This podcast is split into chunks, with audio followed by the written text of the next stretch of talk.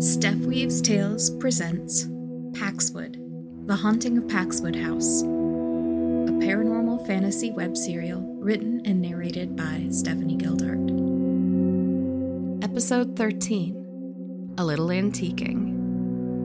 I gave Rowan a rundown of everything I knew, all the intel I'd been gathering on Silphium for my mother, a play by play of the city council meetings regarding the sale of Paxwood House. She took it all in stride jotting down notes in a small personal journal as I spoke. I wanted Mix Cardoso to pipe up and contribute anything about the actual magic around Paxwood House and its ghostly residents, but they just ate their strawberry rhubarb pie and let me drive the info session. Maybe Mix Cardoso wasn't entirely ready to prattle off every fact they knew about magic unbidden. How could I earn Mix Cardoso's confidence so they'd share their delicious stories? Opportunity for sharing ended when my phone buzzed in my pocket and my heart leaped. I turned my attention to check the messages, hoping I'd see Char's name there. And as I did, Rowan leaned back. I should find a hotel, she said, stretching. Looks like I'm staying. I can help you with that. Mix Cardoso stood up, laying cash down on the table to cover the bill as they did. And as quickly as my heart had flitted up, butterfly light, another toad in the acidic pit of my stomach, caught it with its sticky tongue. No message from Char. But, Sly, bored out of my mind.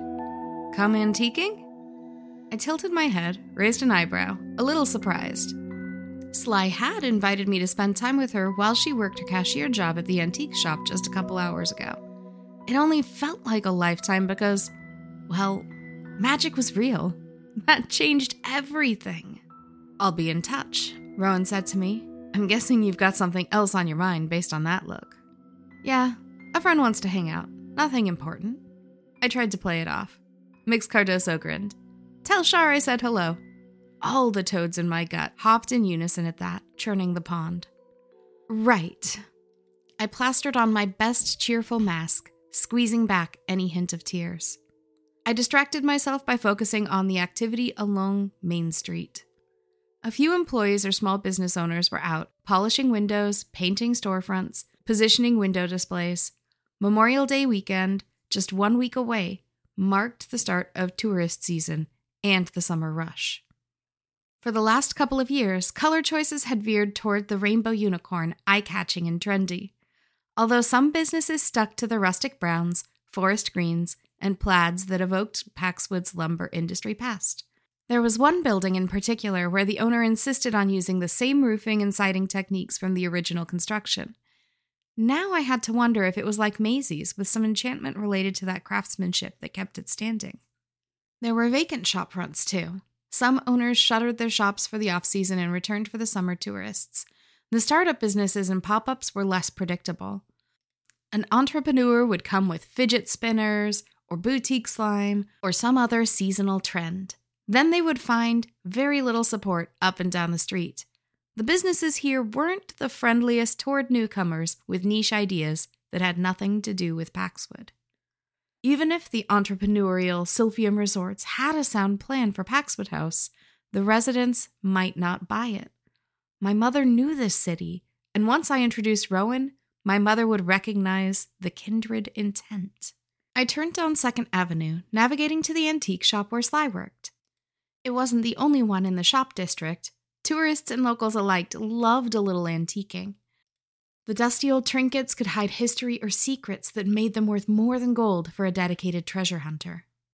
When I was seven, I'd gotten myself banned from all the antique shops looking for those secrets.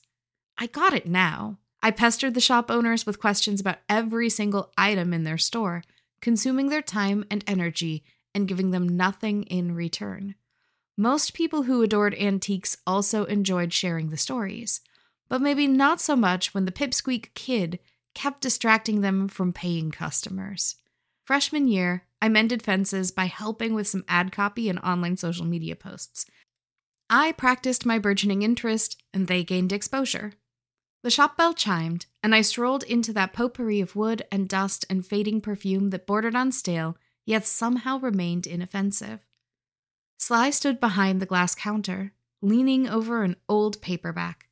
An annoyed frown crossed her face before she looked up. Then she grinned. Thanks for taking up the invitation, she said. I don't know why we're open all day on an off season Sunday. Churchgoers aren't shopping, tourists aren't here yet. It's so dull that I'm rereading Dracula. Only tolerable book from the little library. You don't have to pretend you hate classic horror in front of me. I loved the little libraries peppered around Paxwood, artistic enclosed shelves with glass doors where people left books they'd finished for anyone to claim. So many of the high schoolers refused to touch used books. If they enjoyed reading at all, they didn't want book cooties. You got me there. I'd still rather lay my hands on one of those. She gestured to a bookshelf behind the counter. But they are all out of print, signed, or rare first edition. You don't read these books, you collect them. I skimmed those spines for anything interesting. Could they contain some piece of Paxwood's history that the library hadn't collected? Or could any be magic? A spell book? That question came from that dreaming child inside me who still loved So You Want to Be a Wizard by Diane Duane. It hit me again. Magic wasn't just real around Mix Cardoso and Rowan, it was real everywhere. So, magic books were out there, maybe even on that shelf. I had to shake that off, though. I didn't know Sly well enough to even guess her stance on magic. Besides, she'd invited me here for Paxwood House history, not magic tangents. Okay, what Paxwood House trinkets do you have around here? She clasped her hands together, her posture straightening. Paxwood House served as the mayor's official residence for a few decades, so it's challenging to verify when an object was actually owned by the Paxwood family rather than one of the house's many resident mayors. This had all the bland energy of a practiced legal disclaimer. Sly's lips twitched as she finished her recitation. Okay, but, I prompted. Her smile grew, and she moved around the counter, off into the depths with a purposeful stride. I followed her, navigating through these tight spaces full to the brim with beautiful old things. She stopped in front of a shelf of ornamental boxes and picked one up. The individual who sold this box to the shop swore up, down, and sideways that it belonged to Lady Paxwood. When you turn it over, you'll see her initials carved in the center. Sly placed the dark stained wooden jewelry box in my hands and allowed me to do the honors. Sure enough, I discovered the ornate FMP Florence Marie Paxwood, wife of lumber baron and city founder John Paxwood. I traced the letters with my finger. Carved initials don't prove the box's provenance, Sly said. No paperwork to prove any chain of ownership, no proof of the original purchase. It has a local crafter's mark, but that's about it. I hummed as I set it upright. An unusual symbol spread in almost paisley like curlicues across the lid. Some whorls might be ornamental, but only someone who knew the core symbol would be able to tell. Something tingled through me, a shivering impulse, the kind that often came right next to the edge of uncovering an amazing detail for a story. I could feel the slightest shift of something inside the box as I turned it right side up again. The lid moved smoothly on its hinges and rested at that perfect 90 degree angle, revealing a lovely polished mirror on the inner lid and a plush emerald green velvet lining. Nothing inside, though. I could have sworn. I lifted one side higher than the other and felt that slight shift. Puzzled, I passed it back to Sly. Tilt it at an angle and tell me what you feel. Sly didn't tilt it as far as I had at first. Not until I nudged her arm up higher. Once I did, her eyes widened. Feels like there's something in there. I held out my hands to take the box back, and Sly obliged. With the lid open and my fingers together, I put my hand inside, against one edge. Then I did the same on the outside have an index finger of difference between the inside and outside, which is more than the thickness of the wood and lining combined. There's got to be a hidden compartment. Let's go back to the cashier's counter. I bet I can find something there to help us probe the box gently. Thank you, listeners, for tuning in. Paxwood, Book 1, The Haunting of Paxwood House, is written and narrated by Stephanie Gildart. That's me.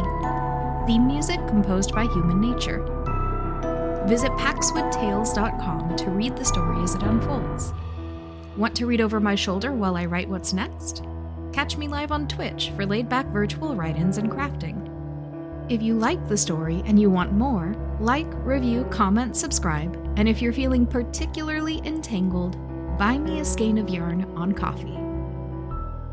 Kerry's paranormal tip of the day. Every book is, in fact, magic. With only a few lines of ink on a page, the writer grants you access to new knowledge and new experiences. Only a few are enchanted with spells, though, and that's honestly for the best.